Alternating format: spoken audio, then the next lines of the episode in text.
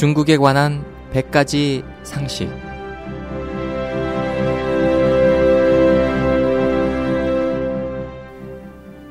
여러분 안녕하십니까? 중국에 관한 100가지 상식 홍승일입니다.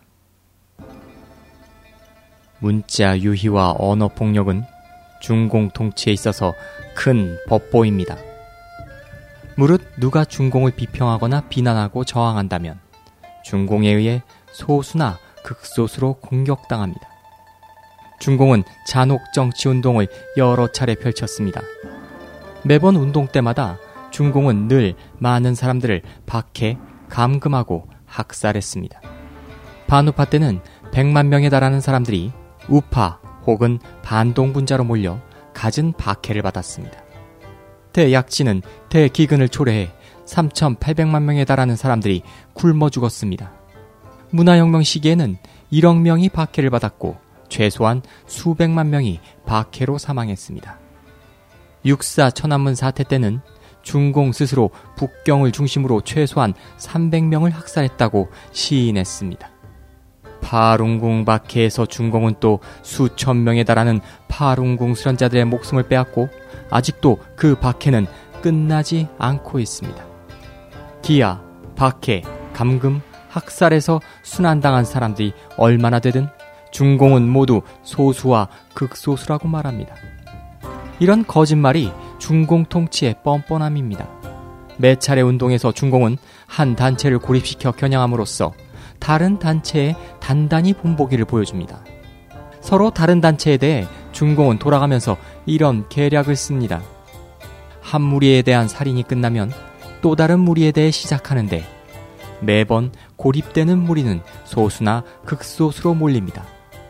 중공의 독재 통치는 이를 이용해 그 구차한 생명을 유지하고 있습니다. 그러나 우리가 다시 중공 자신을 보면 중공 당원이 비록 7천만 명에 달한다 해도 전체 중국 인구의 5%에 불과합니다. 중공 군대는 무장 경찰을 포함해서 400만으로 중국 인구의 1천분의 3에 불과합니다. 이들이 바로 진정한 소수이고 극소수입니다. 바로 이렇게 간사하고 악독한 소수, 극소수들이 대다수 중국 민중들을 우롱하고 모욕하며 파괴하고 있습니다. 사실상 중국 공산당은 러시아 공산당을 모방한 것으로 다수와 소수의 개념을 갖고 장난친 것은 레닌이 시작한 것입니다. 초기 러시아 공산당 내부에서 레닌은 자신을 지지하는 파를 볼세비키, 즉 다수파라고 불렀고 자신을 반대하는 파를 맨셰비키, 소수파라고 했습니다. 그 후 스탈린은 한술 더 떠서 당내 적수에 대해 자신을 우리라 칭했는데 많은 경우 우리란 바로 스탈린 혼자였습니다. 스탈린이든 마오쩌둥이든 또 러시아 공산당이든 중공이든 마음속으로 자신들이 바로 소수이고 흑소수임을 잘 알고 있었습니다. 때문에 다수와 우리란 언어 유희를 사용해야만 비로소 개념을 혼돈시켜 암암리에 기만수를 쓸 수 있었습니다.